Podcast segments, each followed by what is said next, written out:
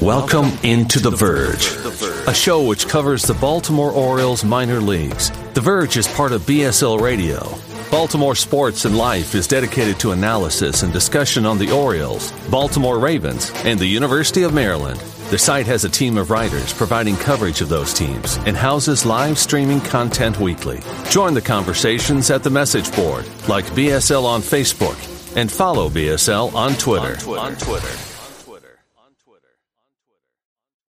When you need mealtime inspiration, it's worth shopping Kroger, where you'll find over 30,000 mouthwatering choices that excite your inner foodie. And no matter what tasty choice you make, you'll enjoy our everyday low prices, plus extra ways to save, like digital coupons worth over $600 each week. You can also save up to $1 off per gallon at the pump with fuel points. More savings and more inspiring flavors make shopping Kroger worth it every time. Kroger, fresh for everyone. Fuel restrictions apply. Welcome on the Verge. This is Zach Spedden, joined as always by Bob Phil and Nick Stevens. And on tonight's episode, we got a lot to get to. With about a month to go until the MLB draft, we will have our first ever mock draft. We're also going to get into the Aberdeen Ironbirds, who've already clinched their playoff spot, are more than 20 games over 500. And then we will get into a little bit of some promotions news that dropped today on Monday, June 20th. Um, but first, I'll introduce our guest for tonight's episode. You have heard him before on this show talking Rule 5 picks. Very passionate supporter of the Orioles and of the show. Very knowledgeable one as well. He's Vivek Sukla. Vivek, great to have you back. Hey, thank you guys so much. Uh, happy to join. And I know in our group we've been talking a lot about these draft picks and where the Orioles could go. So, uh, no, thank you for letting me be on and uh, discussing a little bit of this. Yeah, hopefully they don't cancel the MLB draft now that we have had you on like they did with the Rule 5 draft. But yeah, I, I don't even know what I'd say. well, on that note, we'll jump right into the mock draft, which is not something we have done on this show before. And Bob, Nick, as far as I know, this will be the only mock draft that we do between now and the draft in mid July, but we'll see how things go. And, uh, for that 1 1 pick, which is what I know most of our listeners are waiting for, there actually is a strong consensus here on where we're going, but it's not unanimous. So I'm going to start with a person who had a different pick for 1 1, and that's Bob. Yeah, I'll start with that. But first of all, the guy that you might think, oh, it's unanimous, it's going to be this guy. Eh, maybe not. Uh, maybe not. Um, I went with Termarr Johnson in my personal mock draft just because – I feel like he fits the bill. Even though he's a high school player, he's a high hit tool guy, polished hitter. He's got power, something to work with in this player development system. And I feel like, especially now that you see his name dropping down on boards, you're going to be able to get him at that first pick cheaper than a guy like Druw Jones, save some of that money. And I'm assuming that they'll have Jones and Johnson similar skill sets. I mean, as far as like good players they think they are, so they'll get the guy it's comparable but a cheaper cost. Use that money down the line, and I just think I haven't fallen out of love uh, with Termarr Johnson's bat, despite him slipping down boards. I just don't understand why. Uh, Vivek was talking to us before the show started about his performance at the combine, and it's like, not surprised. This kid is the real deal. So I would be super happy with Termarr Johnson. I'd be super happy with Druw Jones. I'd be happy with the guy that is our consensus pick here. But for me, I went to Mar Johnson. Just think you get that bat in the system, and if he's a second baseman, he's a second baseman. If he's a third baseman, he's a third baseman. It doesn't matter. You get that bat in there, you develop it, and you fit him in where you can. Yeah, I've got. I mean, with Termarr, if it, the pick is Termarr Johnson, I'll just speak to that and say that I don't care about the position, and I'm glad that I don't see a lot of other people, especially these like big national talking heads, harping on that. The fact that he's a second baseman, uh, it just seems to be like it's his fellow high school teammates are the ones that are ruining this for him. exactly. Um, so it's uh, yeah. If the hit tool is as advertised, I don't care if he's a second baseman. I don't care what position he plays. You bring him in the system, and I'd be fine with that as well. I honestly, there's one name, and we Vivek mentioned this before he came on, and I agree with. Uh, if it's Jacob Berry one one, I'm throwing something. Uh, but anyone else, like only because it would make Keith Law right, and I hate that. But uh, anything else, like I don't really see any downsides to any of these guys. I think Mike Elias, when Mike Elias says this is a really tough decision, I do not envy him or anyone else on this final decision panel because there's doesn't seem to be that clear cut, bona fide. There's no doubt this is one one, and so when you have more options, definitely makes it a lot harder. And yeah. the Orioles had Termarr Johnson in for a private workout at Camden Yards, so if they do take him, it's because maybe they saw something there. They're going to have metrics on him, and I'm sure they'll have metrics on all these top guys. So whoever they take, they're going to take for a reason. Yeah, no, absolutely. I when I think of Termarr Johnson, at least I, I, I think you had uh, Ben Badler, I think on, on on the podcast, and he was talking about I think the comparisons to, uh, well, right. There's Tony Gwynn, there's Wade Boggs, there's Elite Hit Tool, and at a certain point, it's just like how how can you maybe pass that up? Like worst, what do you put him in even in corner left field or or whatnot? If but if the bat itself is very unique and if it's one of the best prep bats that we've seen in many many years, it's kind of hard to pass up. I think you also had I think the guy from uh, Prospects Live talk about how I don't think Termarr went to a lot of big showcases, and in fact, this combine itself was like a great way for everyone to be like, "Oh, do you remember Termarr Johnson? I know it's falling down on your boards, but he's legit. Maybe he doesn't attend all these different you know uh, events, but I, I, think no, he would be a stellar pick. I don't know if it would be uh, an underslot, but I think I I would I would probably project that as being more of an underslot based off of just where the rankings are and. Um, man, an elite hit tool and power tool and the Orioles development system, incorporating force plates and everything. I, I the the roof, man, mm-hmm. through the roof could potentially, yeah, it's exciting. yeah, if the Orioles went under slot with Johnson, I'd be thrilled. I think that he's got the kind of skills you want in someone who's a top pick in the sense that he has that plus tool. He's very safe in a way, but then there's also a little bit of projectability there for him to get better as a hitter. Defensively, I think it's a big question mark, but there are some skills there that stick. But I'm going to go to the consensus 1 1 here, and I'll let Nick start this one because Vivek, Nick, and I had the same player as the top pick in this draft. And Nick, who is it? Yeah, it's a uh, prep short prep shortstop, uh, Jackson Holliday. Uh, I mean, without having, here's my thought process here without having any access to the data, no firsthand knowledge of these guys or, or, info about the financial aspect of each player, which is probably the most important factor here. Like, this is a, com- a complete guess, but I think that my my heart wants Druw Jones. I want that to be the pick ultimately.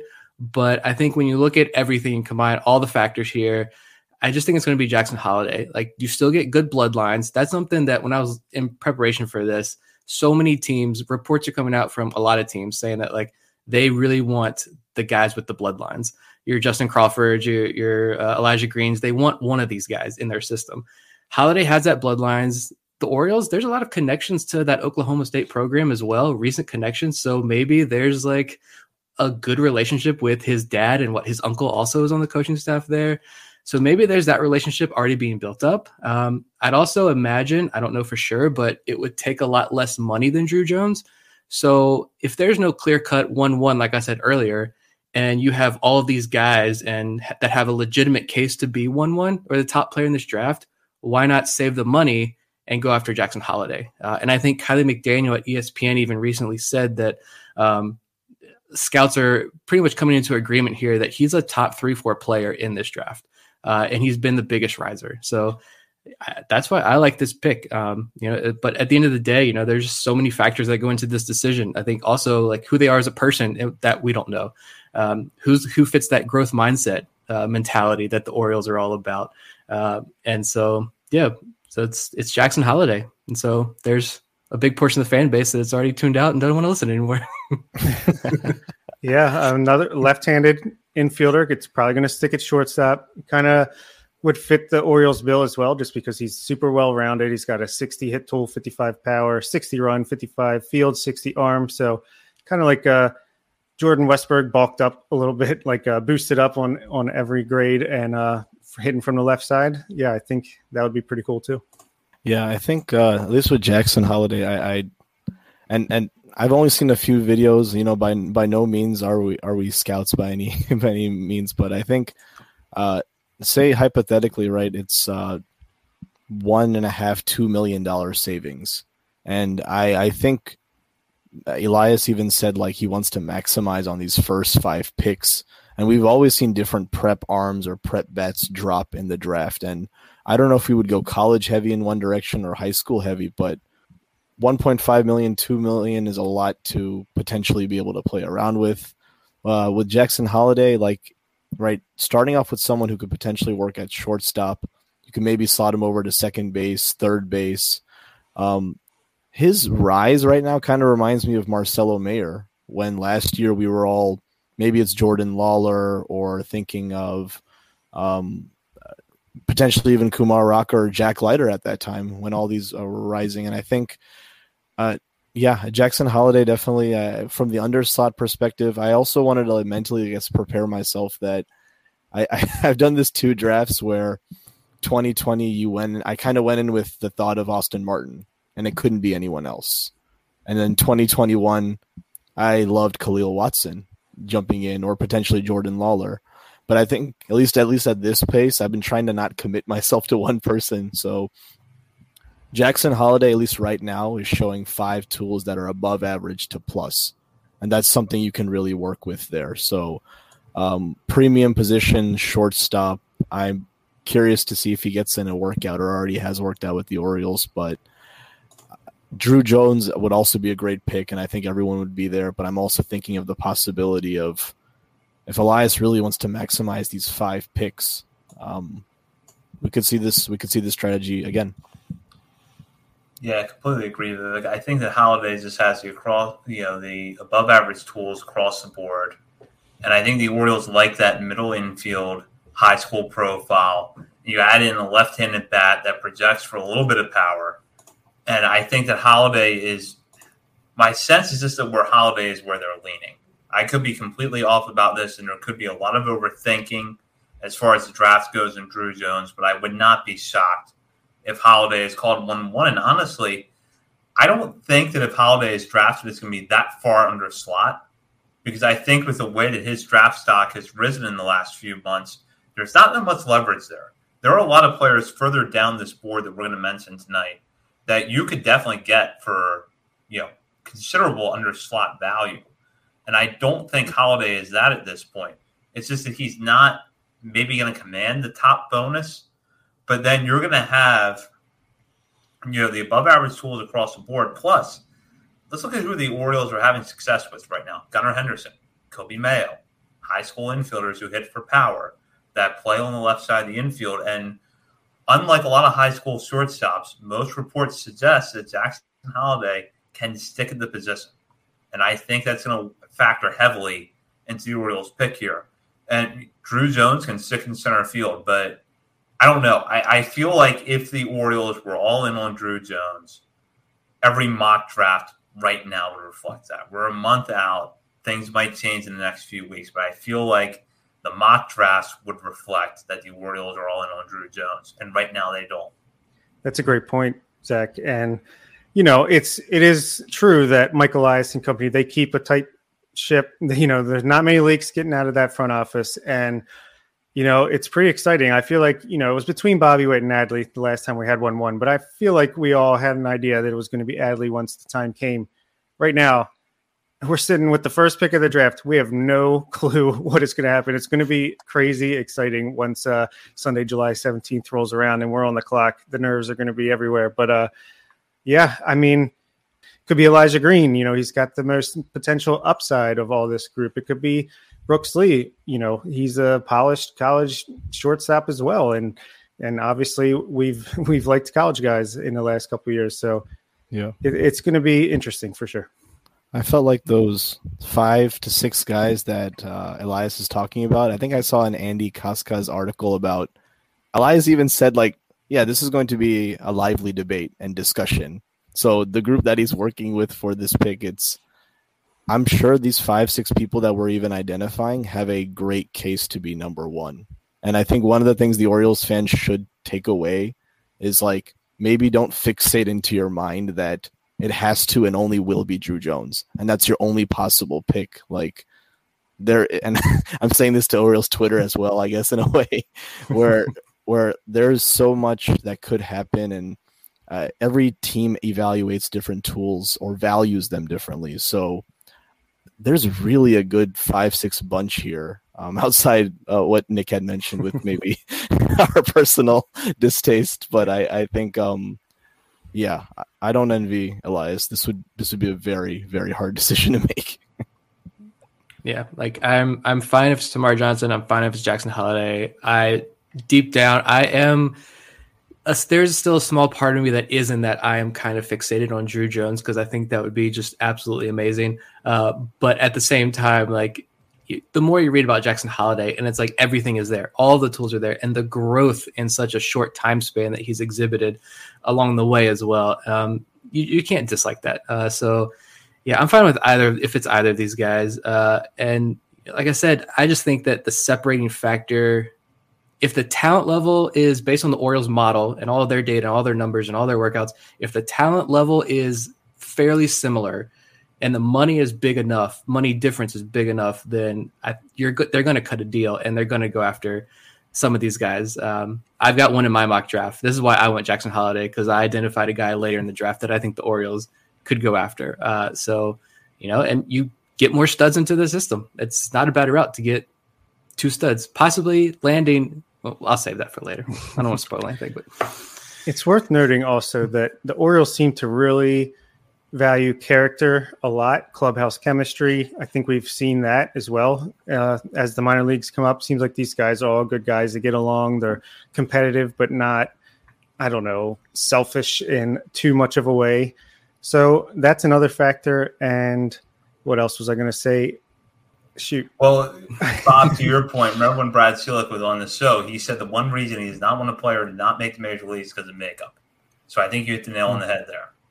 Yeah, that's true. And I, I remember what I was going to say. I was going to say that uh, the only good thing about having 1 1 right here with the team playing better, having the best farm system in baseball, all these exciting prospects all the all the way at the major major leagues or close to it with Gunnar Henderson. It's kind of like the cherry on top. This one one pick here, I feel like before you know we turn this corner hopefully this off season coming up. So maybe that takes a little bit of pressure off. It's not like, hey, this is the guy that we're centering our rebuild on, and it all comes down to this. It's it's just like here's one more special player for the system to put into it. Yeah, we were talking about him before the show. Uh, if this one one is a bust, uh, we're a couple months into next season and things aren't going very well, and there are serious questions and doubts. Just just watch Gunnar Henderson highlights, and you'll you'll be all right. We'll all be good. Well, I think with that, I'll turn it now to the second through five picks in this draft. Now, we have a consensus number two in the draft, but beyond that, it gets a little bit interesting. And I'll um, let Vivek start here with his players two through five. So that's going to be the Arizona Diamondbacks second, Texas Rangers third, Pittsburgh Pirates third, Washington Nationals fourth, and or no, sorry, it's a Pittsburgh Pirates fourth and Washington Nationals fifth. Sure. So yeah, I, I guess jumping into it, I at least from this uh, consensus, I'm uh, something we saw with the Arizona Diamondbacks, and maybe this is something I, I chose just from the pick of Jordan Lawlar. There was about a two million slot difference between getting um, Colton Cowser versus Jordan Lawlar. I think Jordan Lawlar actually went for seven million. So they had to pull from other different pick money. So I I I, I imagine a scenario here, and Arizona's got great prospects. You know, Alek Thomas, uh, Corbin Carroll is also another good one, but still, you could still supplement it. It's all based off getting the best pick and value. I think they would take Druw Jones. From there, I went with Texas Rangers, and Texas has, you know, they went with Jack Leiter last draft, and at least right now, I think if they want someone who could relatively move quickly, really good hit tool, maybe someone even also in a leadoff position to maybe supplement in the future. You have Corey Seager for a while. You have Marcus Semien for a while. I like Brooks Lee value here. I think there's a part of me that was thinking Jace Jung just because of the brother being in the system. But I think I think I was like, okay, maybe I'll, I'll go with with Brooks Lee here. Pittsburgh Pirates, I think, truthfully, if if the if Pittsburgh got Termarr Johnson here at four, that would be that'd be great for their system. Like man, Nick Gonzalez, Termarr Johnson, Oneil Cruz, Liover Peguero, so that, that'd be great. And then rounding off at five, I know they have Keibert Ruiz, but also it's uh, right. You still continue to build value no matter what. Uh, I like Kevin Pareda a lot. If we didn't have the number one pick, and even though he's a catcher, man, I think he hit over 26 plus home runs this year. Amazing mm-hmm. 300 to 400 batting average just in between there. And I, I, yeah, I mean, Georgia Tech is really good with, you know, developing and sending over these catchers. So, yeah, I went with Pareda at five. So, um, Druw Jones, Diamondbacks, Brooks Lee, Rangers, Termarr Johnson, Pirates, Kevin Parada, Pareda, um, Nationals. I like it. I can go with mine. I had some of the similar yeah. thought processes, but different players in some of these spots. Um, Diamondbacks, it's obvious Druw Jones. Yeah, I think Zach mentioned we all have Druw Jones here. Um, they want one of these two guys. They want Holliday or they want Jones, apparently. Um, and so I'd be shocked if it's Elijah Green, uh, especially if Druw Jones has fallen to number two. Um, Texas Rangers, I went the same thing. I thought you go Jack Leiter last year and start him off at what, double A? To make his pro debut, which is absurd. Um, they spent all that money that we talked about in the preseason, all the big free agents they brought in, and the baseball world says, "What are you guys even doing right now? You're not ready to compete." Uh, so I went the college route as well, but I'm going Kevin Parada at number three, just because, like Vivek mentioned, like I love the hit tool as well. Um, I think Prospects Live had a note that I was reading that says this is a potential 290 hitter who hits 40 plus home runs in the middle of a major league lineup for years to come. Um, so I think this is a guy who isn't in the minor leagues for very long, and I, I am in the same boat. Like if I know the Orioles have the one-one pick, but and I know Orioles fans would like burn the warehouse down and personally move the Orioles to Nashville if the pick is Parada, but the guy can hit. Um, it's not going to be Kevin Parada though. Everybody, calm down. I got him going to Texas. Uh, Pirates. I went Brooks Lee the Pirates fans and Orioles fans are so similar in how they view their organizations. And I think Ben Cherington and how Mike Elias are attacking their rebuilds are pretty similar. So I went the college bat who can progress pretty quickly and possibly save them a little bit of money here. Not totally sure there, but sounds like they probably could. And then the Nationals, I went uh, based on how my board was falling. Um, yeah, I think a Brady House Termarr Johnson combo in the system would be pretty insane, but I went with Elijah Green. He's the highest upside left. You get a one-one candidate with the fifth pick, and um, there you go. Nationals get a pretty good prospect. They need some more studs in that system, and Elijah Green is certainly going to be one. I think. Yeah, that's some good thought process there. I was along similar lines. Druw Jones obviously going to the Arizona Diamondbacks if the Orioles don't Orioles don't take him. I think it's a great fit for their system as well. Just imagine defensively and offensively an outfield of Corbin Carroll, Druw Jones, and Alek Thomas. That's pretty great with Jordan Lawlar at shortstop. So I'm a little jealous of, of that situation that they would have right there. Uh, Texas Rangers, I went with Jackson Holliday just because he's rising up boards and at least in my mock, he was still available. So seemed like a good fit for them. Pittsburgh Pirates, like you said, they're kind of – in a similar boat. I feel like they're the National League version of the Orioles right now. And I have them taking Cam Collier, who is very young, right? He's like a high school junior basically, and he's graduating here. I feel like he's rising up lists, and the Pirates seem to be doing really well with young talent, like internationally and high school picks. They took um, James Wood last year. I think they're doing a really good job. So I just think that is a, a high upside pick they could have. And then Washington Nationals, I have taken Brooks Lee. I feel like it's kind of like the Nationals, they feel like a safe organization to me when it comes to drafting. And I think Brooks Lee is probably as safe as it gets with what's available at that point. Yeah, it's interesting to see the way things unfolded here. We obviously agree on Druw Jones, number two, the D backs. I think that that's their preferred target. And if the Orioles do pass on him, which seems to be the consensus on this show, that's where they're going to go. And I'll admit, for me, the hardest pick was the Rangers because I thought that I thought about Kevin Parada for a little bit because I thought they're a team that has spent a lot of money. They might want the player that's a little bit closer to the major leagues, but I think they go as that loud tool with Elijah Green, which is the power. And the fact is that Green I think has actually improved his case for the first overall pick in this draft in recent months. Um, I have him going to Texas. And then right after that, Brooks Lee, the Pirates. I think the Pirates did a really good job in the last draft of balancing the players who could get to the major leagues quickly versus building the farm system overall, which they needed to do. And I think Brooks Lee, you know, could help them contend a little bit faster and make them better off long term. And then number five, I have the Nationals taking Termarr Johnson. And I was torn again between Termarr Johnson and Kevin Parada for that pick. But the reason I went with Johnson is that the Nationals, number one, like that one loud tool. And last year with Brady House, it was the power. If they really buy into Termarr Johnson's hit tool, they'll take it here. And they tend to take players who are going against the industry grain at that time. So it could be a player who's gotten hurt, or in this case, a player whose stock has fallen a little bit through, honestly, no fault of his own for the most part, based on what we're hearing in Johnson, and feel like they can put him in their farm system and he'll balance it out where this is a farm system that doesn't have a whole lot right now. But he will give them a really good prospect who has pretty high floor a high enough ceiling, but then if they're satisfied with him as a second baseman, might move quickly. So I think that kind of satisfies their checklist in a lot of respects. So I, I was torn between Johnson and Parada to the Nationals, but I went with Johnson in this case. Just consensus wise, obviously we have Jones going to the Diamondbacks and Lee going to the Pirates at four. It looks like maybe we should do Parada to the Rangers at three and Termarr Johnson at five to the Nationals. Yeah, that sounds good. Sure. Yeah. I'm a bit envious of the the Nationals now, at least with Brady House and Termarr yeah, I like Brady House I mean, a lot too. Yeah, yeah, that could be an interesting lineup in a few years. If they keep Juan Soto, which I'm, you know, that's another subject for another day. But if they keep yeah. Juan Soto and they have Brady House and Termarr Johnson in another four or five years, that's going to be a really dangerous lineup.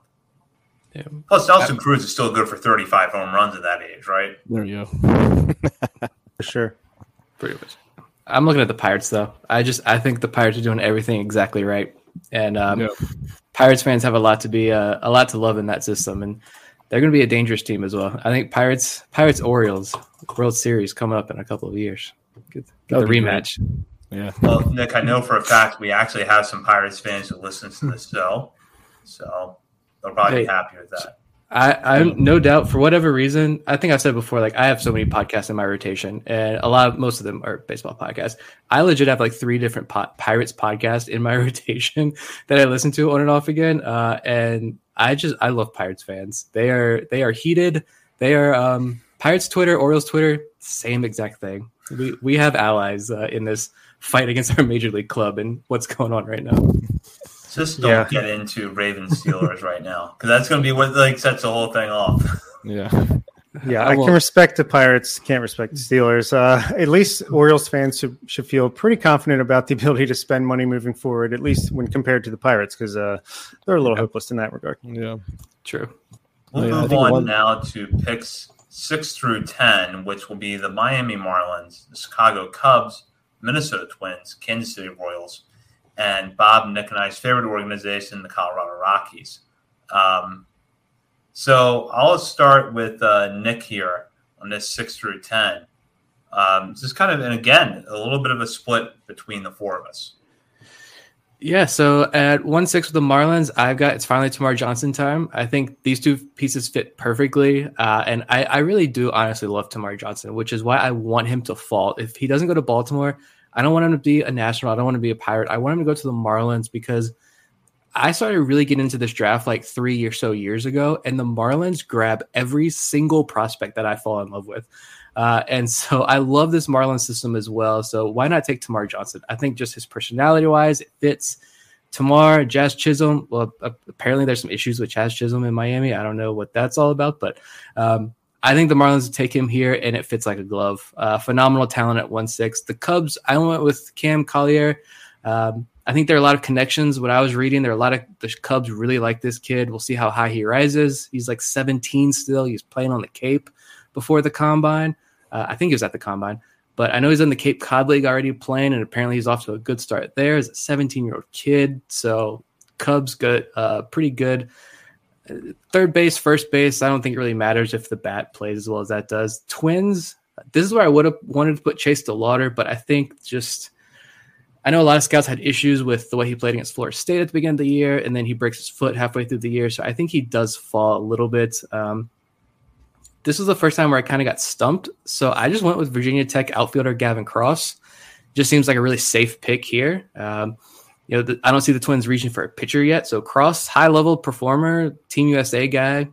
Uh, I think he gets drafted pretty early. I hate saying that as a JMU alum, rooting for a Tech guy there. But um, the Royals, I can see the Royals getting weird here uh, and thinking like Dylan Lesko maybe. Uh, but at this point, I think they go Jacob Berry at with the ninth pick, even with the defensive limitations. Like if the bat is that high regarded and can carry him through the system, you got a pretty good value here. Uh, power hitter who can hit 270, 280 uh, every year in the major leagues at 1 9. You take it. And yes, our favorite organization. And I even made a note about this Orioles Rockies connection here. Uh, I got him taking Justin Crawford, son of Carl Crawford.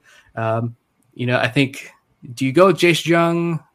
I think I have him pretty fallen pretty far here, but I'm with the uber athletic, toolsy, plays, runs just like his dad, apparently. You get the sense that at his peak, based on every report I read about Justin Crawford, at his peak, it looks like he could put up very similar numbers to his dad, who was what, a four or five time All Star. So not a bad deal. But you got Zach Veen, Benny Montgomery, Brenton Doyle, Car- uh, Justin Crawford in the system now. It's a great group of outfield prospects if the Orioles want to trade like Logan Gillaspie and Jacob Nottingham for one of those guys later this summer. You know, blind again. Hundred percent. I love it, Nick. the Rockies. All right, so Vivek, any thoughts here? Oh yes, yeah. I like that. Um, what's it called? I I'm with you with respect to the Cam Collier prediction. Like, I feel like that's a good pick for uh, for seven. Going back to at least before that, the sixth pick for the Marlins. For some reason, I at least I've been I've been following a lot of Marlins games this year, and I think it's probably because you know they use four or five of our former relievers just to see in the in and whatnot. But I'm I'm slowly seeing a little bit of an inability, and right, this is a this is a big statement to make maybe on the org, but at the same time, JJ Bleday, the fourth pick overall, had two years of struggling before like finally being able to develop that hit tool, but we still haven't been able to call him up into the majors. There was a Cameron Misner that got traded. There's Kahlil Watson, and no disrespect to Kahlil Watson because I think he'll break out of it, but I, I don't know if you guys have seen, it's over now a 40% strikeout rate. So to a certain extent, I'm thinking maybe they're looking for a really well college developed bat, similar to JJ Bleday. He's playing much better this year. That could be able to help and impact the system because they are phenomenal at developing arms. Like, but I don't think at the sixth pick they would go an arm just because – We've also seen the talent level of the arms this year, which I kind of feel like is going to be more between 10 and 30. So for me, I went with Jace Jung. Um, I think that's a safe uh, 55 hit or 60 tool, 55 hit, 60 power. You can try to find some room around sec- second base, third base, maybe, but I think his bat will play and he's a fast riser in the system. Cam Collier with the Cubs. I purposely did this because I would love to see Elijah Green as a succession plan for Byron Buxton. I think that would be really, really cool for Twins fans. I, I, I mean, what better person to get like tutelage under or in the system? So if Elijah Green dropped to eighth, hypothetically, I think, man, under Byron Buxton, optimizing that power, that's a good, that's a good pick for them. The Royals, uh, for me, I always think of arms when it comes to them, and even especially in that series where I think it's the 2017 or 18 draft where they just went ham with all of the arms. And then even last year, they kind of surprised us with Frank Mozzicato, who was like threw four straight no hitters last year, which is great. But he was projected in the 2030 round, throwing 2030 pick. So um, I'm always thinking arm, and I think right now because of Lesko, um, I think Brock Porter has made his case for the second best prep arm uh, right now, if not the best prep arm. So Brock Porter with them. I think they'll go arm. And then last one, I think the value of a Jacob Berry at number 10 for Colorado, I think it'd be nice in their system. Um, so at that point, that bet could really give you 30 home run power at Coors Field. So um, kind of hard to pass up. But yeah, I'm in agreement with uh, Cam Collier. I think a lot of us liked him there for the Cubs. Yeah, if I didn't have him all the way up at four for the Pirates, I probably would have put him there as well. But I have Elijah Green going to the Marlins. I just love the idea of Kahlil Watson and Elijah Green in the same minor league system. That seems like a great time with a tremendous amount of upside to go along with Jazz Chisholm. That's just going to be a fun team. I, for some reason, I like the Marlins as well, even though they haven't really been uh, good despite rebuilding for quite a while here. I had the Cubs taking Kevin Parada. I guess just switching out the Collier for Parada there. Just a, a polished catcher. Seemed like maybe it could be Willson Contreras replacement at one point. I have Jace Jung going to the Twins. Just a best player available type of pick. Same with the Royals. I have Brock Porter as well. I, I think of arms when I think of them. Mozzicato, like you said last season, and it, it just it doesn't seem to matter how many pitchers they draft. Uh, they never seem to develop one into an ace since uh, Zack Greinke, but keep trying. And then Colorado Rockies, I have them taking Gavin Cross, but I also like the Jacob Berry pick as well he could just sit there at first base DH and mash bombs at that high altitude all day long. Yeah, the Marlins were kind of the first domino to fall for me here because I was like, I could have gone a couple of different directions with them. In the end, I went with Kevin Parada. I feel like the Marlins have sort of stepped into the toe trying to win now.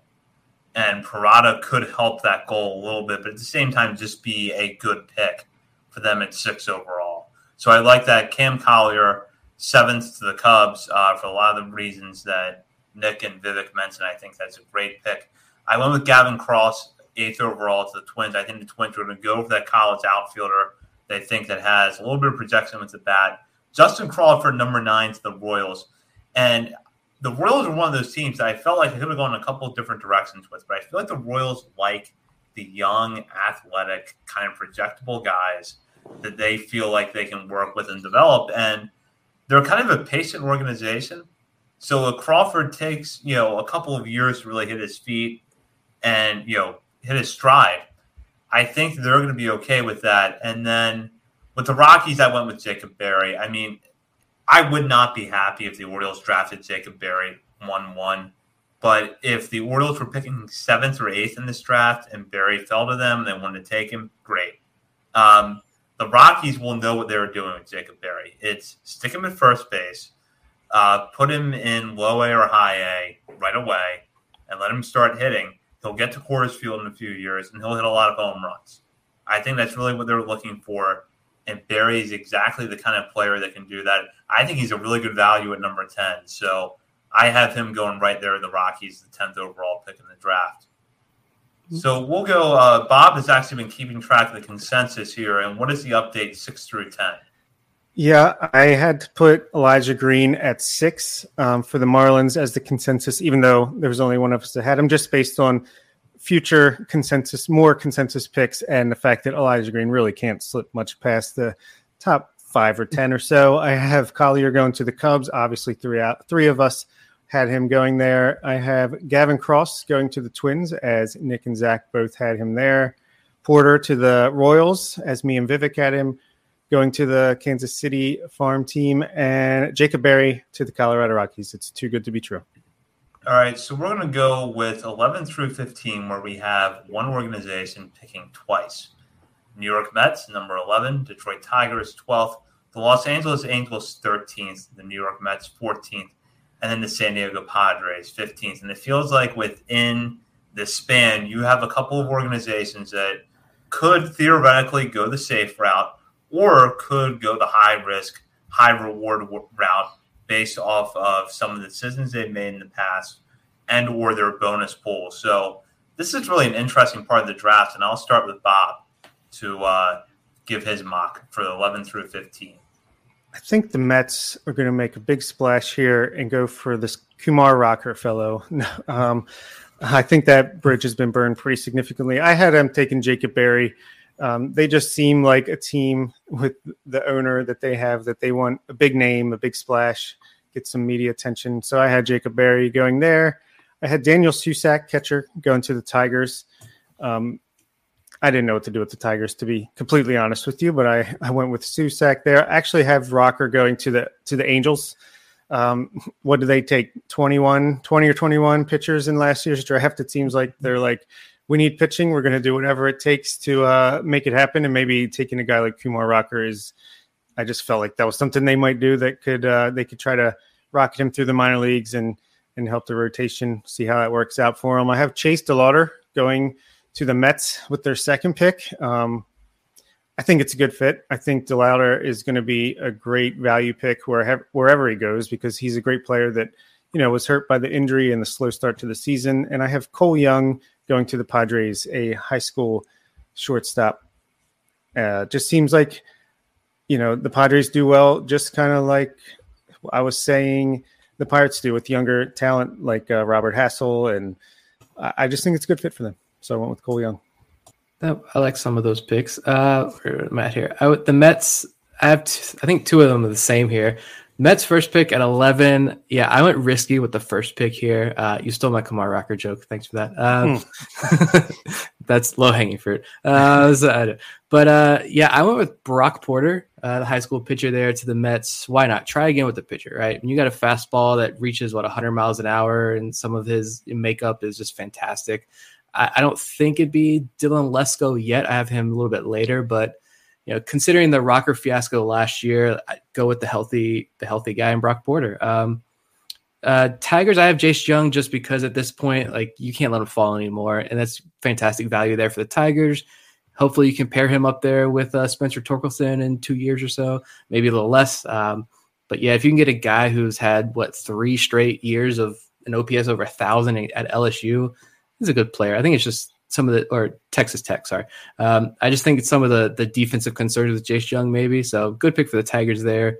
Angels also went with Kumar Rocker. Like it's it all comes down to the medicals. Like no one knows what the Mets saw, uh, so it's I feel like everybody is just a complete guess at this point. Um, he looks good in indie ball. That's that's about it. Um, yeah, I don't think the Angels Angels make a big splash here with Rocker, and like Bob mentioned, they went all pitchers last draft, and yet they still have like no pitchers in the system. So they need they need a big arm who can come up pretty quickly. And the Mets, I also have Chase DeLauter with their second pick at 14th overall. Like you look at him and you say he's not a center fielder, but the kid can fly. I think the swing is pretty polarizing, but uh, he led the Cape Cod in home runs. The freshman year was taken away by COVID. Uh, 2021 was also taken away by COVID. JMU only played like 20 something games because COVID destroyed their season for a second straight year. Then he breaks his foot. Uh, so the kid did not get to play at all at JMU, which, as someone who doesn't miss a JMU baseball game, the, high, the most highly rated prospect to ever come through this uh, program doesn't get to play. It, it kind of sucks. Um, but yeah, good bet there, safe bet there for the Mets.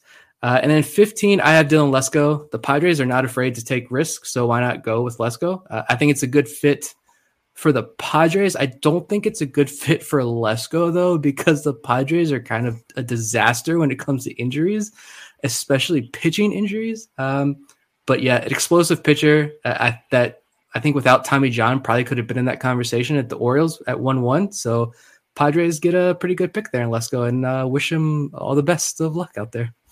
No, no, I can I can jump into it. I think, um, yeah, for eleven, I you know you're kind of convincing me a bit, Nick, for the Dylan Lesko pick in terms of right looking at the uh, medicals part of it. For this one, the, I put eleven uh, for the New York Mets to go with Dylan Lesko. In fact, just because uh, I remember a draft where uh, two or three years ago where the Mets literally threw so much money at their first three four picks that rounds like five or six to like 10 ended up being senior signs for very low minimums. And that was because they signed, um, they got Matthew Pete, Matthew Allan and Pete Crow Armstrong and all these like prep guys. And I could see a similar system where, right, they've already got, again, a, a very strong farm system, the Mets. I, it, for as much as the Mets have traded away, I'm still kind of amazed. Like, they have a great farm system. And I think to reload that, Lesko would be a good pick there um, in terms of just the potential. Number 12, I think there have been a few outfielders that, at least in the system for Detroit, that they need to at least develop or at least bring up. And I think the system could use a boost with Gavin Cross. Steady bat there. You guys are probably laughing at my 13th pick when I said left handed pitcher. I really couldn't decide. I, I think they'll go arm as well. And I think Gabriel Hughes would be a great pick there in terms of right-handed pitcher. Their second pick, Kai Bush, comes from the same conference, WCC, so they've seen him before. But I went with left-handed pitcher here because I think this draft underrated has like really high velocity left-handed arms, like Jackson Ferris, Brandon Barriera, and even uh, I think it's Robby Snelling. That's also um, a, a six foot nine from the left side. So I'm actually going to go with a prep arm. I'm going to go with Jackson Ferris at 13. Um, 14, I think the Mets would this would be kind of be their polarizing pick in a way again with Justin Crawford.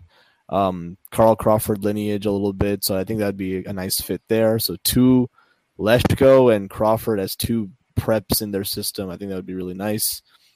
And then 15, I'm actually a little bit convinced now. I'm going to go more with the prep shortstop here and uh, Cole Young. And the reason I, I, I don't know if Bob, this was also the thinking as well, but uh, last year I think they got James Wood and Jackson Merrill.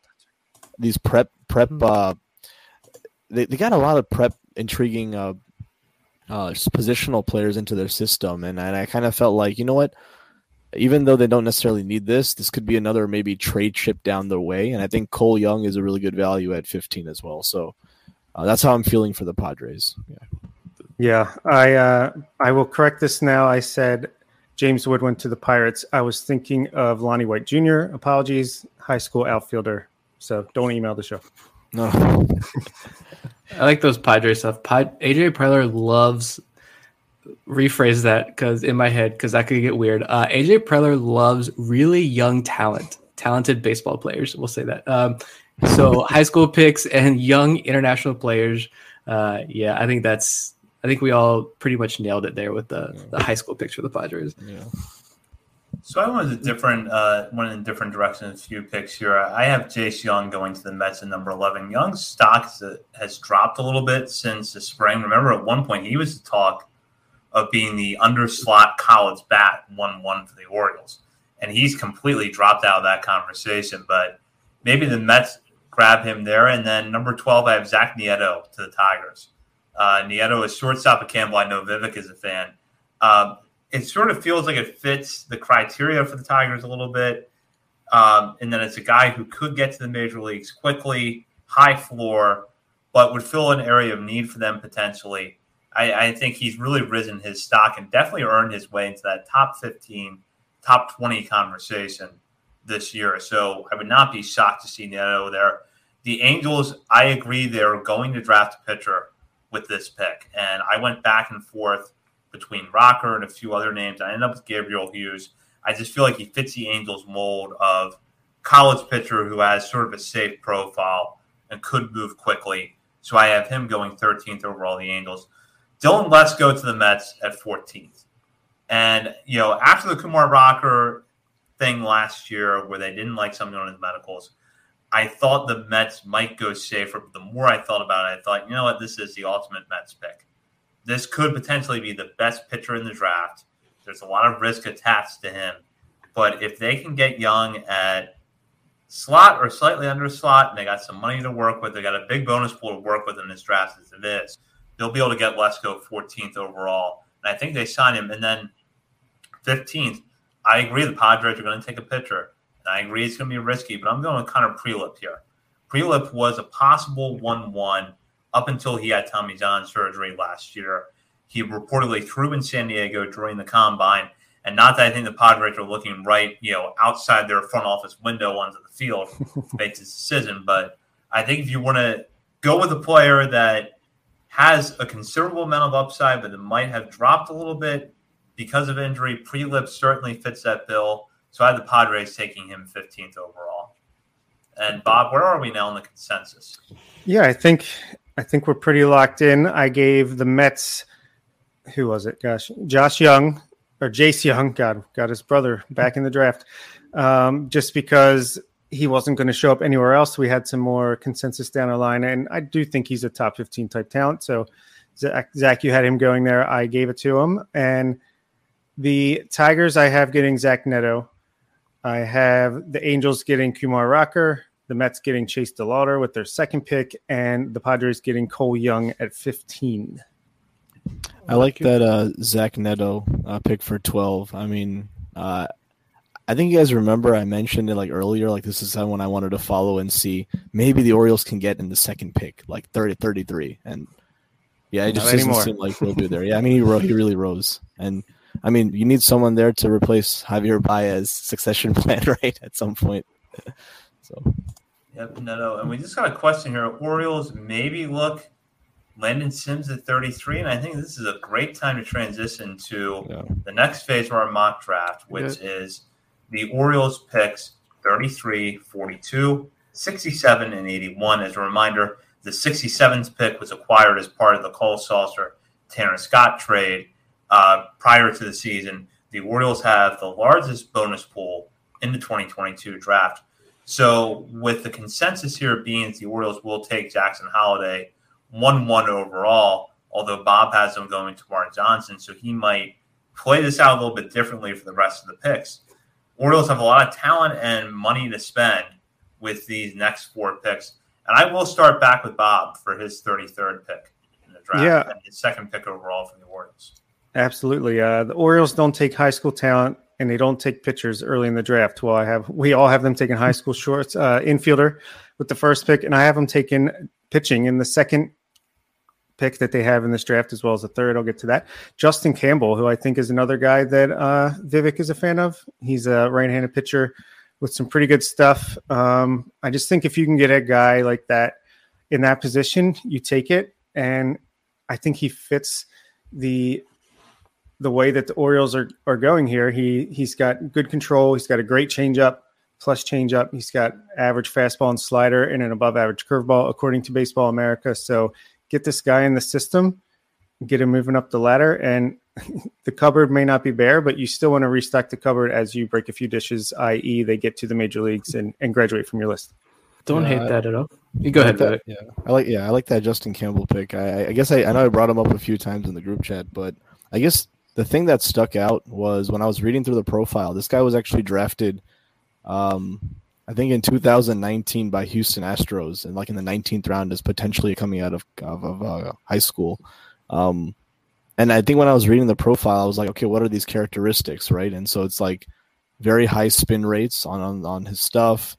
The Orioles really love tall pitchers and high vertical arm slots.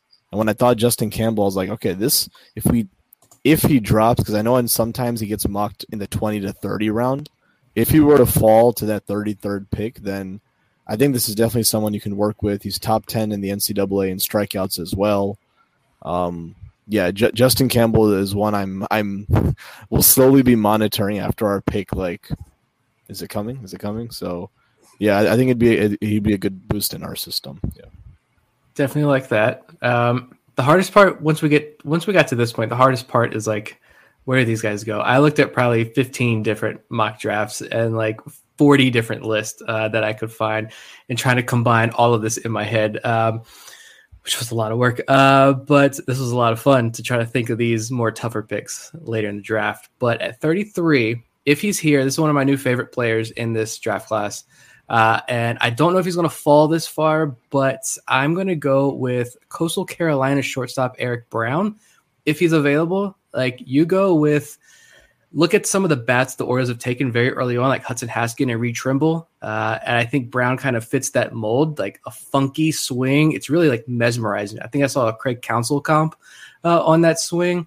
Uh, it's weird. I don't know how he demolishes the baseball like he does with that swing, but it works. Uh, and I found these numbers actually from uh, Mason McRae. If you guys follow him on Twitter, if you don't, and you like draft content at Mason underscore McRae, give him a follow. Uh, he put up some numbers a couple weeks ago. I think that Brown had 18 batted balls over 100 miles an hour this season and more extra base hits than whiffs. Like that's phenomenal. Um, so yeah, he's definitely my favorite. And if you bring Jackson Holliday and Eric Brown in the system with Gunnar, Westburg, Ortiz, Maikol Hernandez, Leandro Arias, Dale Hernandez. I mean, pick a starting pitcher in baseball that you want the Orioles to acquire, and um, Michael Elias can get that done with this group. I mean, this this is why we're we're stocking this farm system with these guys. So, yeah, give me Eric Brown at 33. You know, Nick, if my pick does not drop to 33rd, I'm going to agree with you, but I'm going to go with Blade Tidwell here. I think the Orioles go after a college pitcher with a high ceiling in this pick. And I, I, think this is the kind of draft where the Orioles can sift their philosophy a little bit. And Nathan Ruiz touched on this in the piece in the Baltimore Sun today after talking to Michael Elias about the possibility of the Orioles going with a pitcher beyond that first overall pick. But they're not going to go with a pitcher 1 1. I think that's pretty clear at this point. But there is some possibilities here. And I like Tidwell because to me, he sort of presents the Orioles kind of profile with right-handed pitchers, high velocity, needs to develop the secondaries a little bit, and in particular, I think if they can get him into the system and work on his changeup a little bit, they could take him from a guy that I think most mock drafts have, you know, towards the back of the first round, and really make him into something. Now, the question is, is he going to fall there? And that is a huge question mark. And I acknowledge the risk in putting him 33rd overall here. But for right now, I think Tidwell is going to be the guy the Orioles go with if he is available here because they can bring him into the system and kind of put him on the road, you know, development plan they put Kyle Bradish on. They seem to have put Carlos Tavera on, which is you've got this great fastball, and now we'll work on everything else, and we will make you a major league starting pitcher. They've done that with Bradish. I'm pretty confident they'll do that with Tavera, and I think Tidwell fits that mold as well. Yeah, absolutely. I thought I thought that was a great pick. I think uh, I think I saw the recent mock also had him there, so I think a lot of a lot of people are thinking maybe at 33 who could be uh, a specific right potentially pitch, pitcher. Um, for for me at 33, I'm actually like I'm a bit torn because I I really do like seeing prep arms as well. Um, Owen Murphy was on my list at one point. Um, and even like any other prep arm that could potentially fall, uh, potentially even I think Jackson Ferris was even mentioned by Eric. Um, I, am going to go with the guy I've been following all year, um, Cayden Wallace, uh, 33. He's right now playing in the College World Series with Arkansas. He tied Heston Kjerstad's freshman home run record. Um, this is a guy who profiles both at third base and also right field. There's the versatility aspect. He's got a 60 65 grade arm. Um, so he's played both third base and also right field very well. But the thing that stood out the most, I think there's some hit tool development that needs to be made, but he doesn't swing and miss too much. Amazing exit velocity numbers. I think I saw a post just last uh, uh, a, a, day or two ago about uh, Cayden Wallace had one of the hardest hit balls so far in the College World Series, just a single at 111 miles per hour. Mm-hmm. So I'm, if if I'm thinking the Orioles for me, Cayden Wallace reminds me a lot of this Jordan Westburg type of pick, where they saw these high exit velocity numbers, the versatility of both third base playing well, but also in right field because you got a 60 grade arm. I don't know if Westberg has a 60 grade arm, but I think those are tools that would be really appealing. It falls under the college bet um, performance. So I think he's in the 30, 33 range. That's that's kind of where I would lean towards because um, if we do go high school, I feel like Orioles may just jump back into the college realm again for that 33rd pick.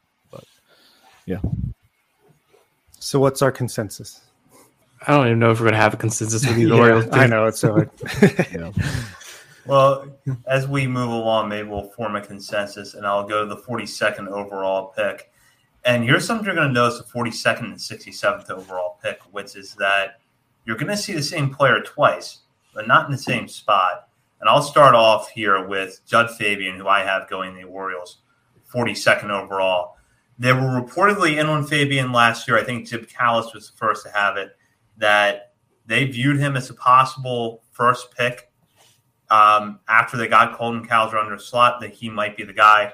The Red Sox ended up getting the Fabian before him. And with Fabian, there's a player with a lot to like.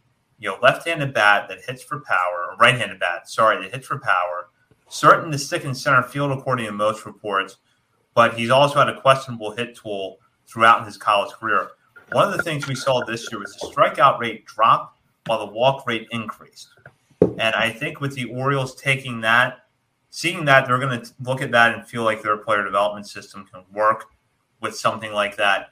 It's not going to be easy, but if you look at players like Kyle Stowers, you can see examples where the Orioles can take good power, good defense, uh, questionable hit tool, high strikeout rate, and work with them a little bit.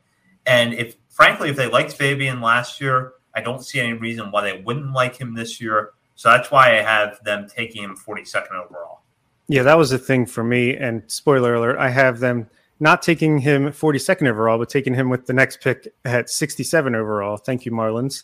Uh, can assuming he falls that far, but I think if they pretty much had a deal set up with him last year before the Red Sox took him, I don't see why they couldn't have a deal with him And at that point, it's just a matter of where they want to take him, I guess, if they agree, and and everyone else complies. Uh, so yeah, to me, it's like if they liked him last year enough to want to take him at that pick that they were rumored to be taking him at, and his season this year didn't nothing to you know deter them away from him. So yeah, I have him going to the Orioles at some point in this draft as well.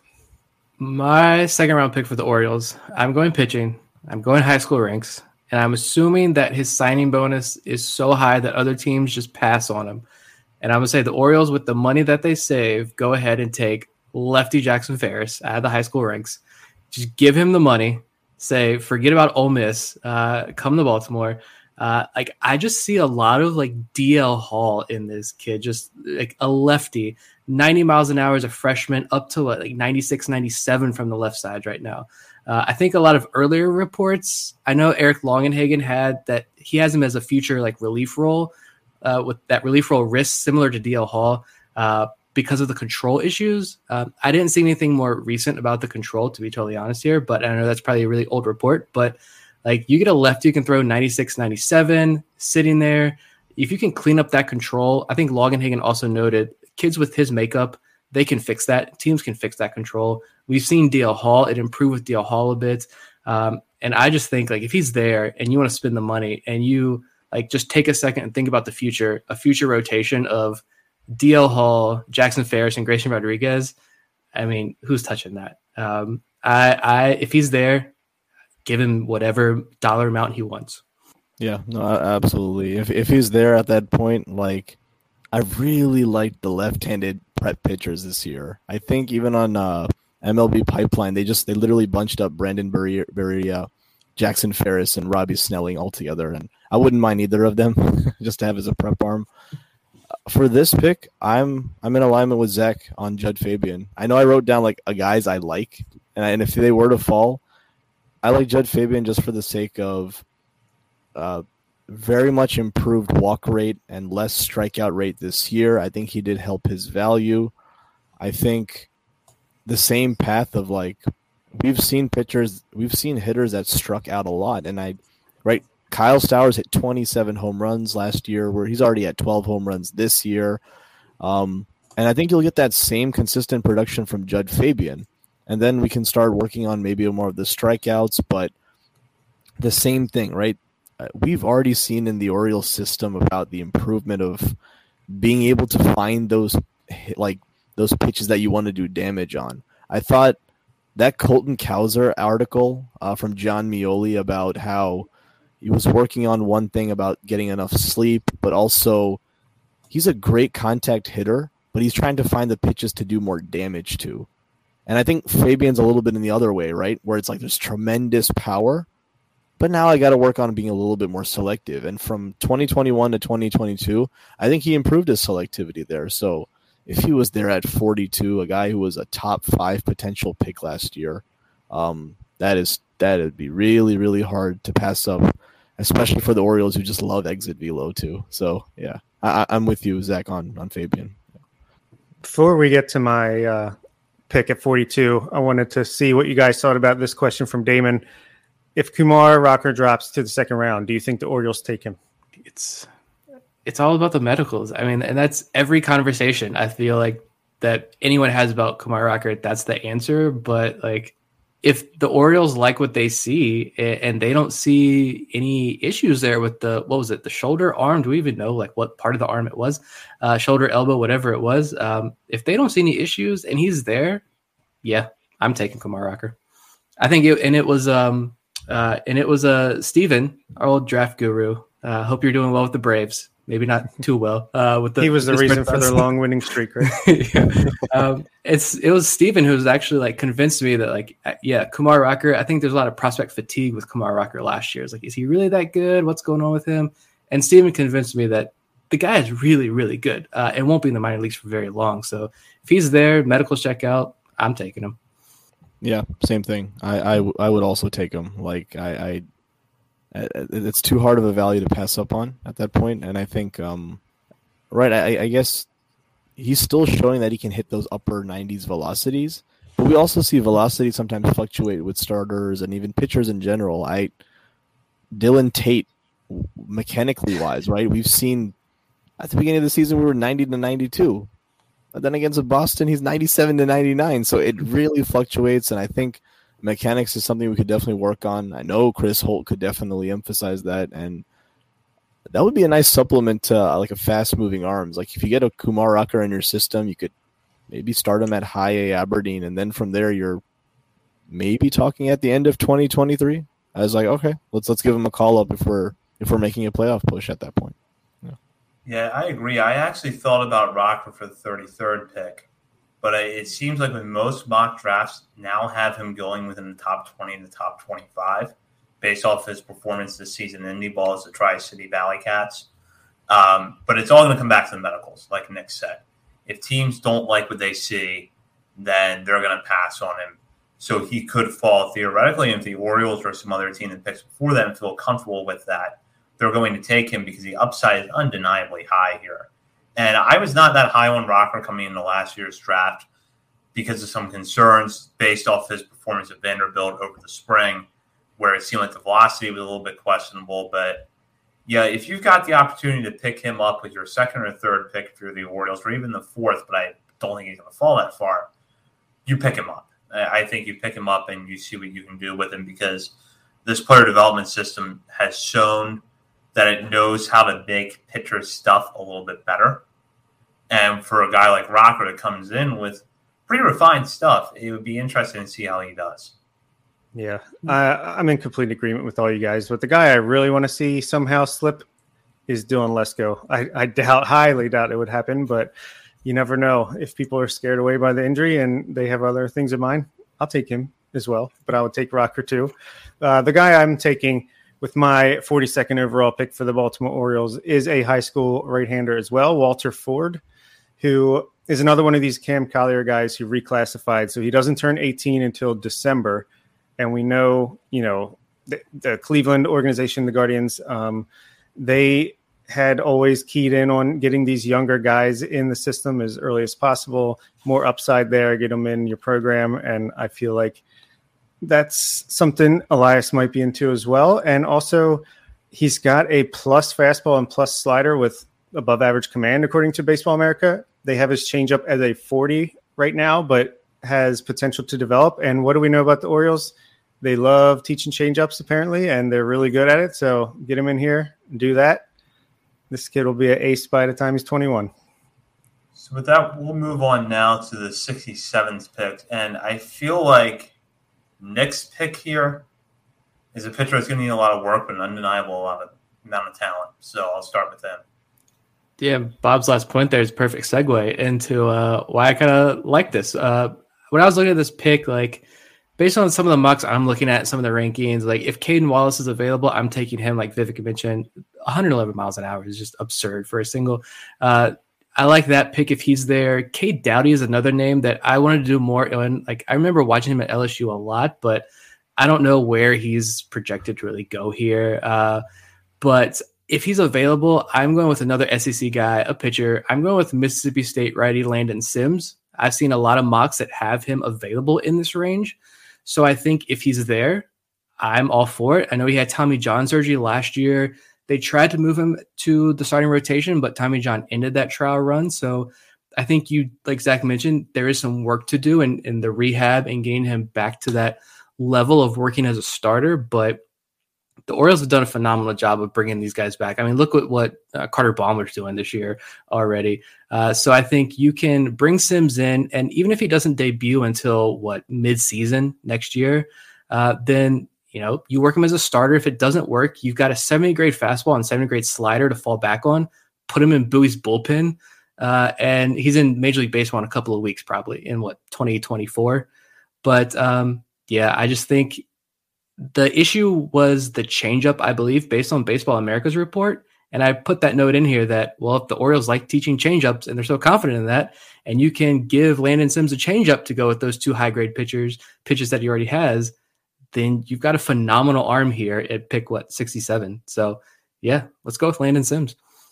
No, absolutely. I love that pick uh, uh, for for 67. I think That was also one of I think Mason McRae's like mock drafts where he was also having Landon Sims there. I mean, he's a great resource and reference for all these.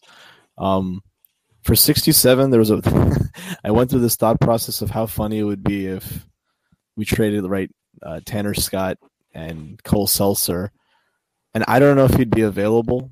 Um, I don't know what you guys think about Ben Joyce. I don't understand. I don't know where he could potentially go, but 102, 103 miles per hour is re- like this is kind of like that Garrett Crochet pick by the White Sox, where it's like just insert him into your bullpen and let it rip.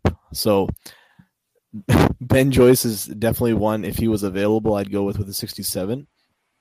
But if I were to connect it back to that, uh, the same way Nick you were on talking about the changeup, one of the best changeups in the draft is one of Brooks Lee's teammates. I don't know if he'll last then, but there's a guy named Drew Thorpe who has one of the best changeups. His fastball is around 50 55 grade. It's not overpowering by any means, but really, really good changeup. He's top 10, top 5 NCAA right now, also in strikeouts. So, uh, really high K per nine inning. He got more noticed when scouts were there for Brooks Lee. So, I, I think this could be a pitcher that could also start at high A Aberdeen and make his way up. Um, he's already got a really, really nice changeup to go with, and I think we can maybe maximize uh, his profile. So, if he's available at 67, um, I don't know if we'd go both Jace, Justin Campbell and then Drew Thorpe, but Drew Thorpe's another arm I'm, I'm thinking about uh, at 67. Yeah. Now I'm thinking of like you bring in Joyce in the eighth oh. inning, and then you slow it down in the ninth with Felix Bautista. Uh, so you go from like 105 to 101 and throw the hitters yeah. off completely. There. Yeah. Dang, you stole my joke. I was going to say make Felix Bautista look like a soft toss tossing righty. now we're one for one with stolen jokes. Yeah, it's so I'll hard take... to gauge the market for Ben Joyce. Do you guys know where he'll be picked? I, No clue. yeah.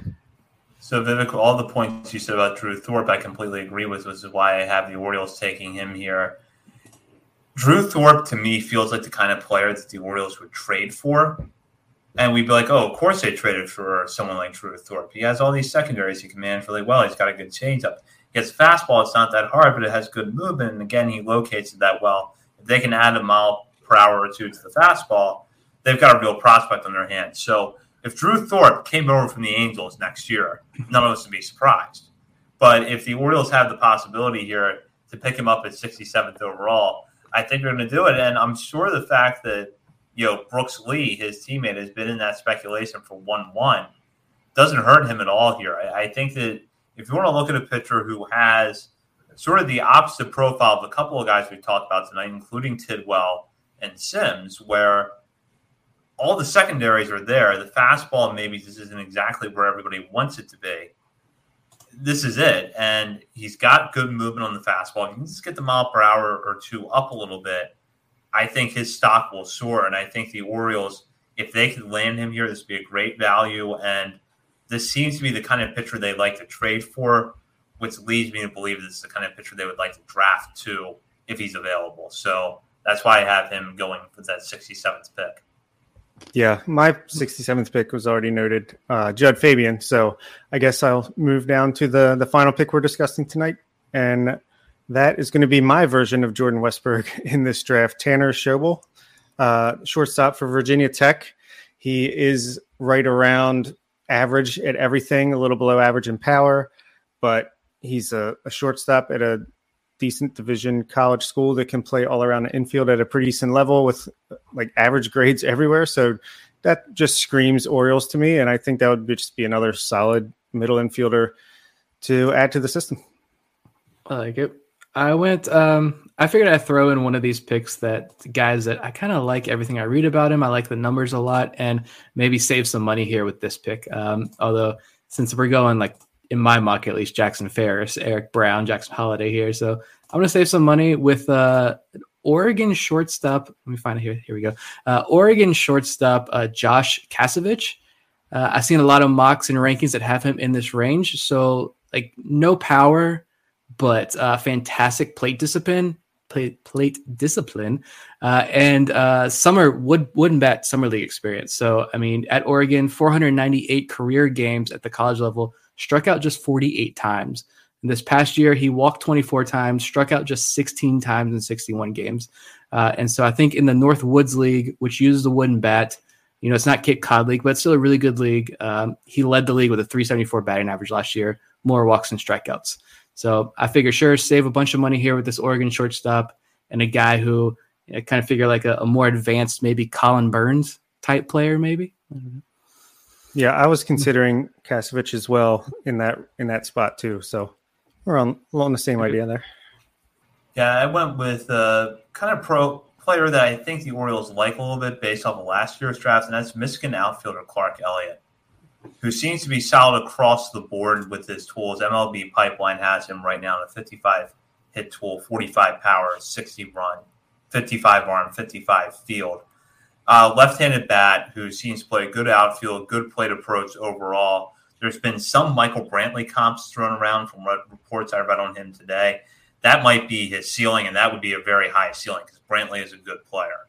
But I think if you want to look at the kind of players the Orioles like in this area, here's an outfielder who will give you good defense, good plate approach, has some power projection, hits from the left side. And what I saw when I looked at Elliott was here's a slightly different version of Donta' Williams, the players that the Orioles took last year that I'm pretty high on. And, you know, another left college bat, outfielder, certain stick in the outfield, offers something from the left side of the plate. So I went with Elliott here. A lot of reports right now seem to be all over the place on him. I know Keith Law has him, I think, 68th overall in his top 100. D1 Baseball has him, I believe, at 50th.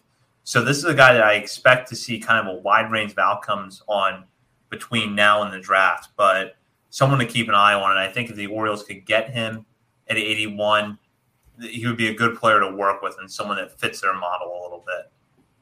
Absolutely, I love that pick. Actually, um, this the kind of it. You said the 55 hit part. It kind of reminds me of those, right? The similar to right the, the good hit tools that we got with Connor Norby, Colton Cowser, even Donta' Williams, good play discipline. Can you tap into more power in that respect? And I like that. I was also thinking outfielder because I don't think it would be well. It needs to be if for it to be an Oriole draft, we need to get another outfielder, especially in our system. So I think I, I went with uh, a similar pick. Um, we drafted him three years ago, and I think it was going to be a plan if we didn't sign Gunnar Henderson or uh, any of the other potential overslot picks. Um, I went with uh, Colby Thomas, and he's an outfielder from uh, Mercer, where we drafted, I think, in the 37th round in 2019. But we tried to get him out of um, we, we tried to get him out of high school, weren't able to sign him. For me, the thing that sticks out the most is that he improved his uh, walk to strike rate, strikeout ratio about 34 to 32, where it used to be around uh, 50 or 60 strikeouts last year to about 20 or 30 walks. Hit 325. I know it's not a power conference, but that's something that the Orioles don't have a problem with if they do have data on. He was at the Cape Cod last year as well.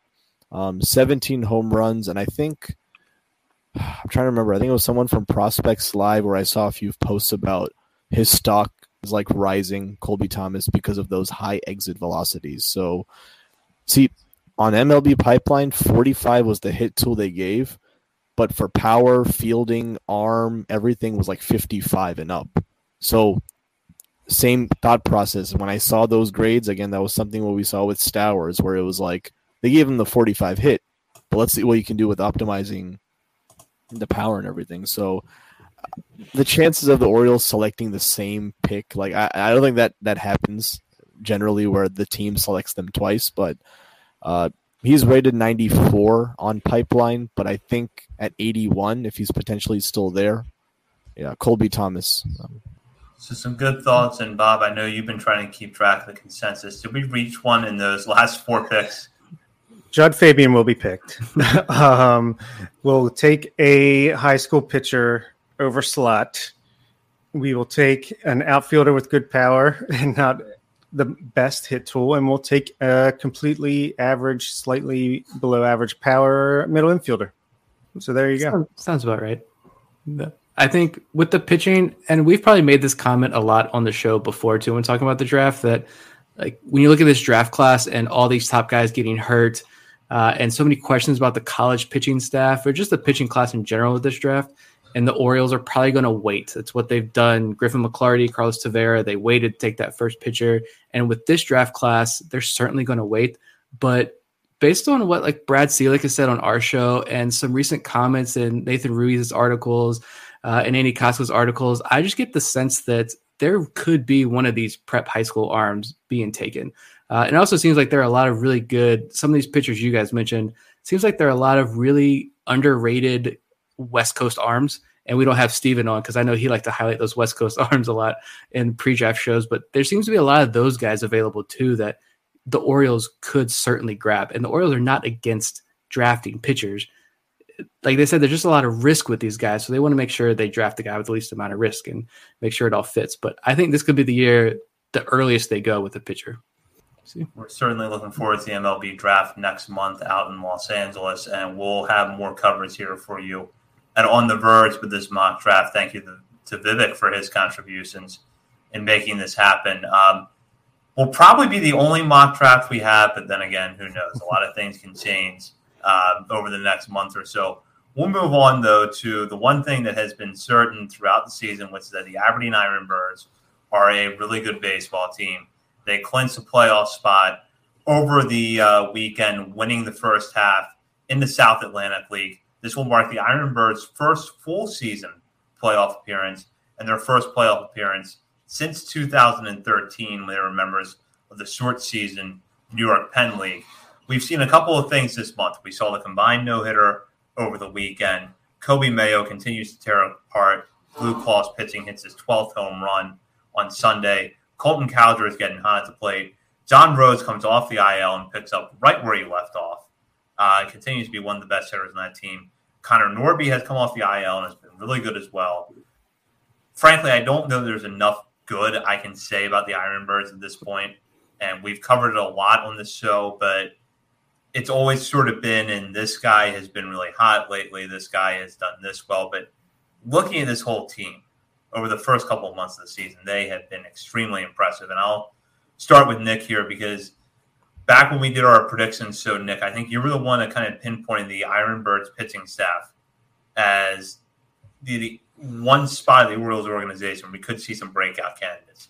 That certainly has been the case this year.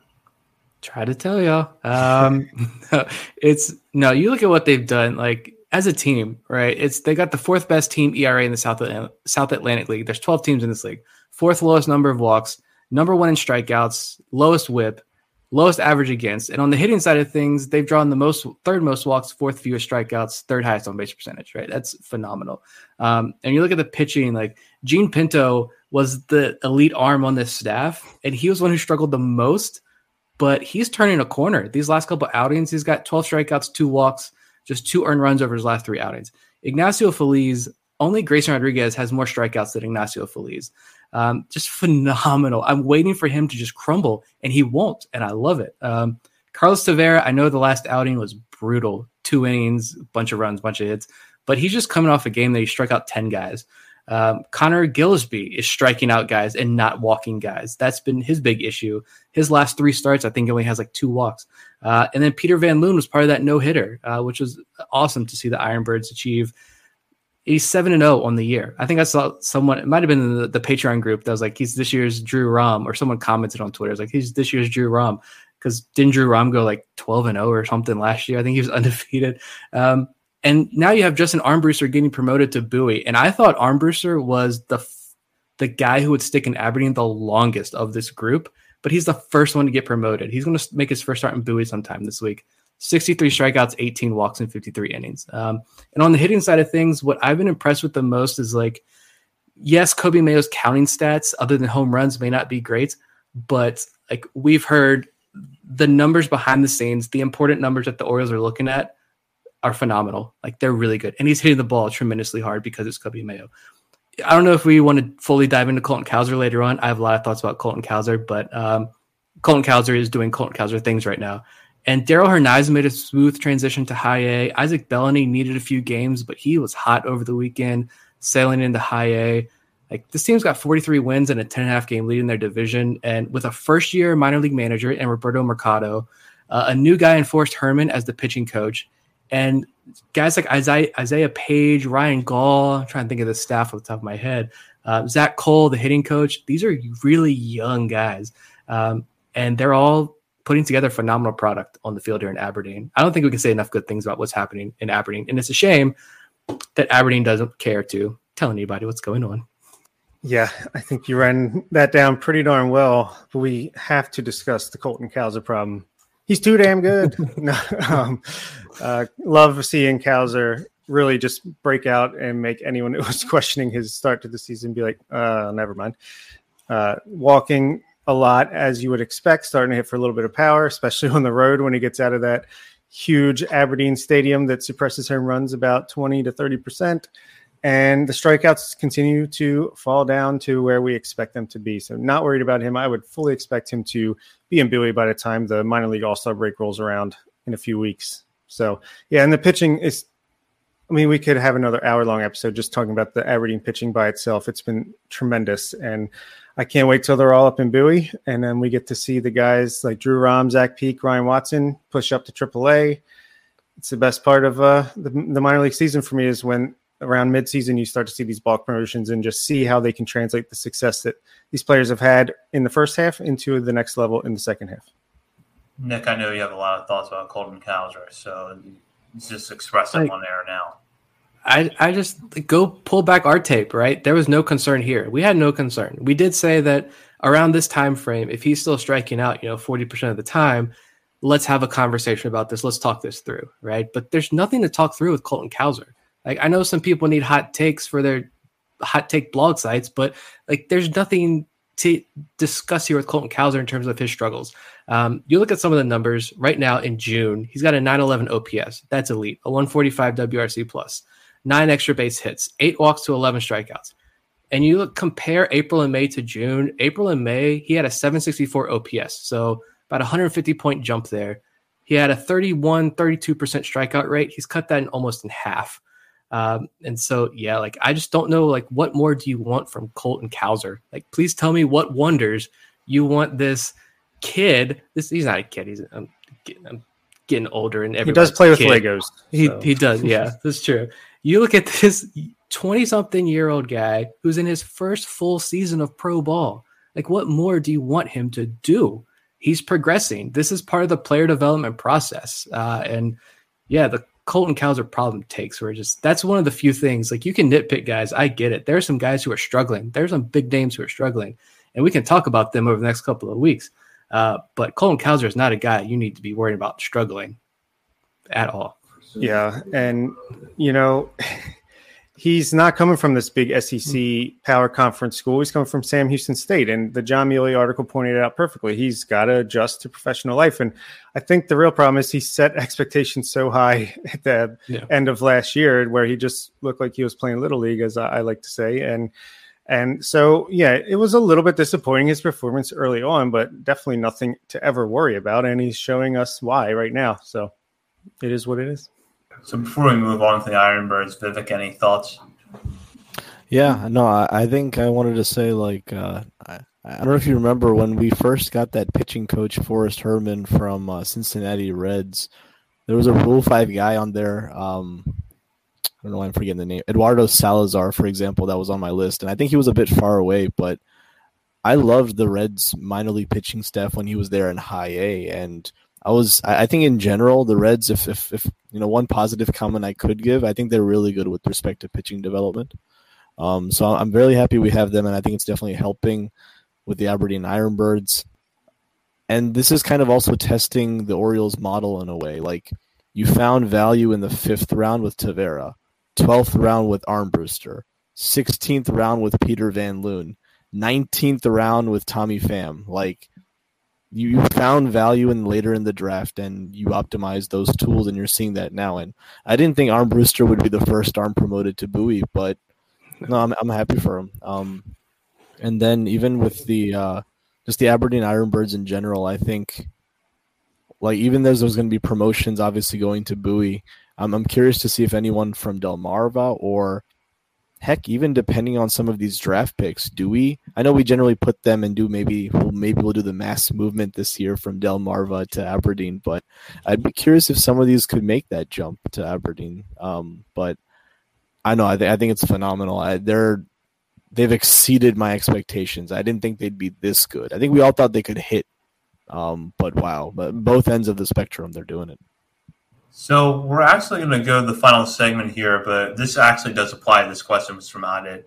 Where does Chris Vallimont rank among the pitching prospects? Is he in the Bradish tier or lower? Now, Vallimont, just to fill some listeners in, was a waiver claim from the Twins last month who had been in Double A for most of the last two years. Double A Wichita was the Twins. Had a very, very high walk rate, showed some good stuff, but it was not enough for the Twins.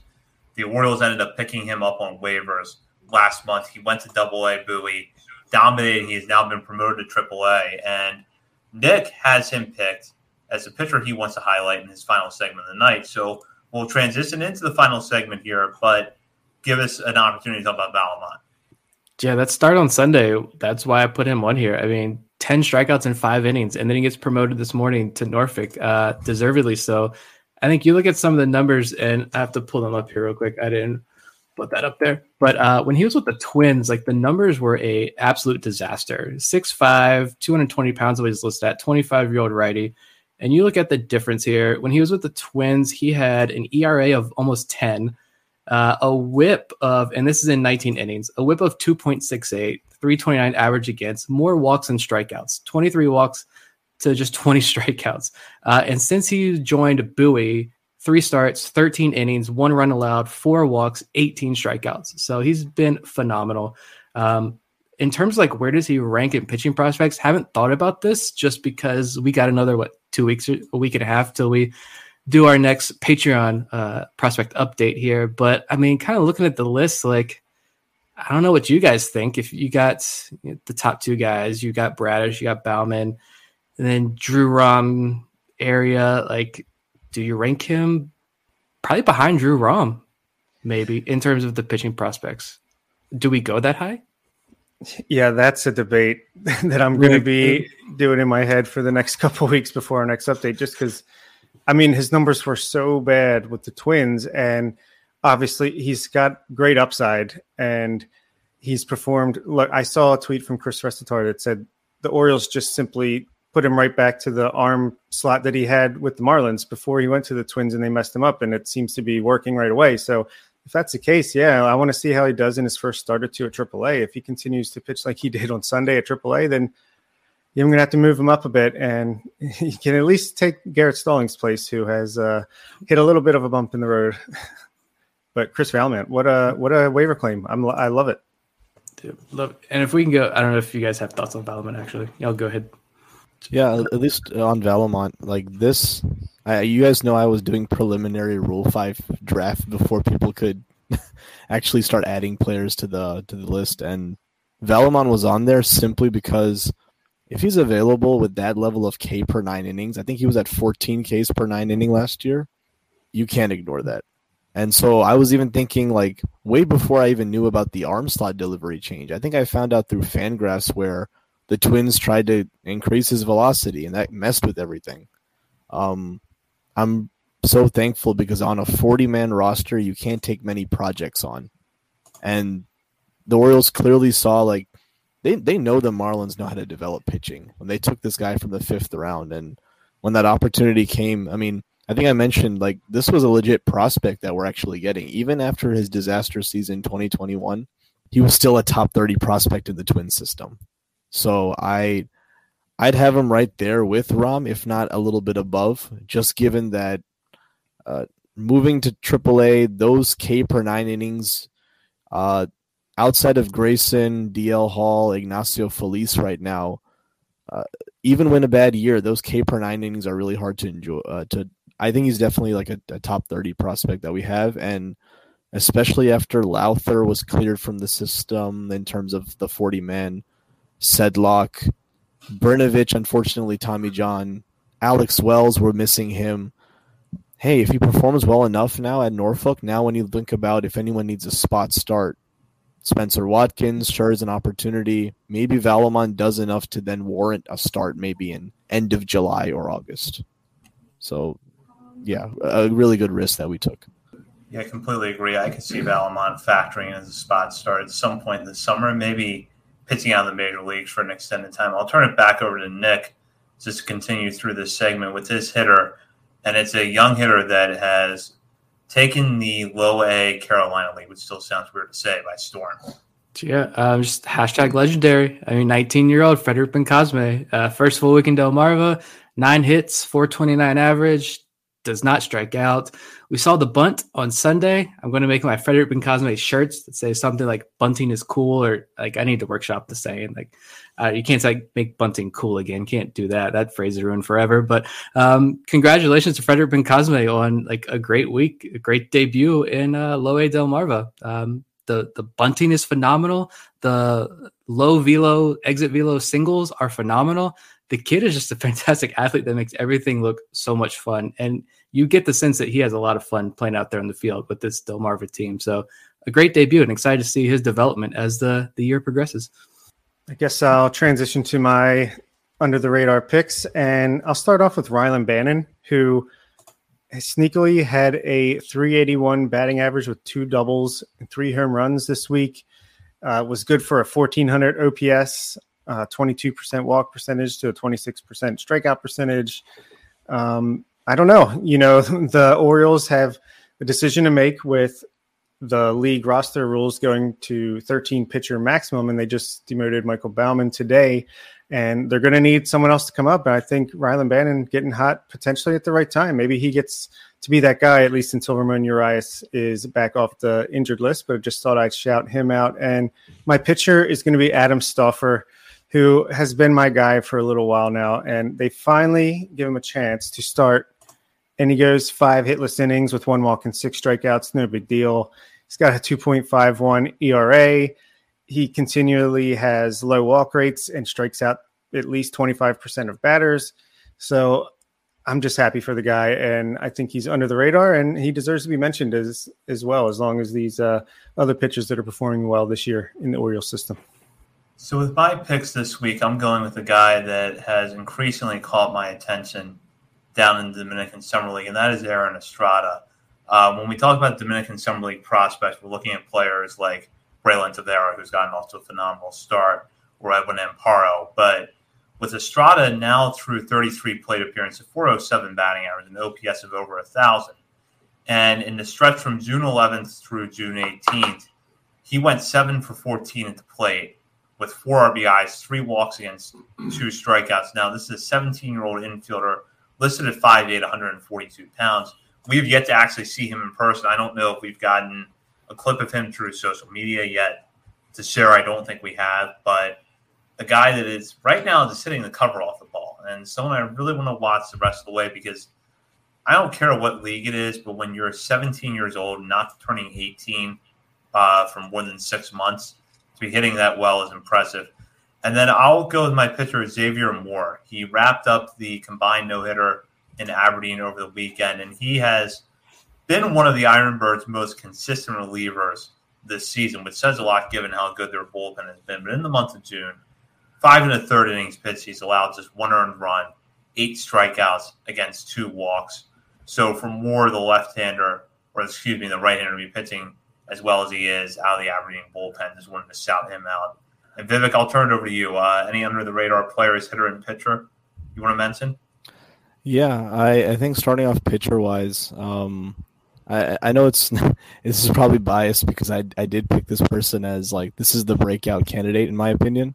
Um, Cameron Bishop, for example, I think I liked him getting promoted over in Norfolk, and then I don't think he's allowed to run yet, and he's been doing a little bit of a few spot starts, but I think his role has now transitioned into a, a bullpen type of piece. Uh, really, really nice slider slider to pair up with a fastball.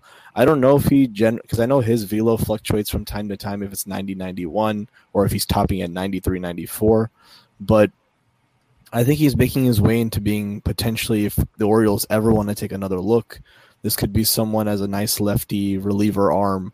Um, the same way we've given Vespi a look, and I think it really does say a lot about the Orioles organization where it's like, look, it's not just about throwing it hard and velo. Like you can still make your stuff work. That one uh, Paul Mancano and Nick Vespi interview was just about like, hey, I found out in the new org that my fastball actually naturally cuts, and you would have never figured that out. So Bishop, I think he's now in AAA, potential opportunity. Ah, for hitter, I really wish I put a little bit more thought into this one, but um, I'm gonna give a shout out to Anthony Servideo because I think he's the last one we're waiting on. I think he's on 30. Is is he like 30 or 31? he may have just entered a list, but he's the last from that 2020 draft class, which unfortunately has battled injuries. But I was so impressed with that walk rate we saw last year. And I think recently you guys posted that he had like a three walk game and is now going to go to Delmarva. So I, I, think the grades in terms of him being a shortstop were excellent. And now he's got that walk also going for him. That year that he was drafted, he had the highest war technically of any position player, and we got him in the third round. So I'm just looking forward to seeing him again. I'm happy he completed his stint in the FCL and just pray that he stays healthy in this whole class mm-hmm. because I I'd love to see that. That's another boost into the system in terms of shortstop. Yeah. Yeah, I guess Cameron Bishop's doing the Keegan Akin thing, but in the minor leagues, and we'll see if he can get a chance. Yeah, I think it would be cool. It certainly hope so. And uh, we will be back next week with a new episode. Bob, Nick, and I, in the meantime, continue to follow us on Twitter at BSL and the Birds. Also, check out BaltimoreSportsAndLife.com. Bob and Nick both have recent pieces up on the site. Uh, join the message board there, Hop in and discuss them with fellow readers of the site as well as contributors. Thank you so much to Vivek Sukla for his contributions tonight to our mock draft and for helping to come up with this idea. Um, definitely made for a good episode. For Bob Phil and Nick Stevens, this is Zach Sped, and you've been listening to On the Verge.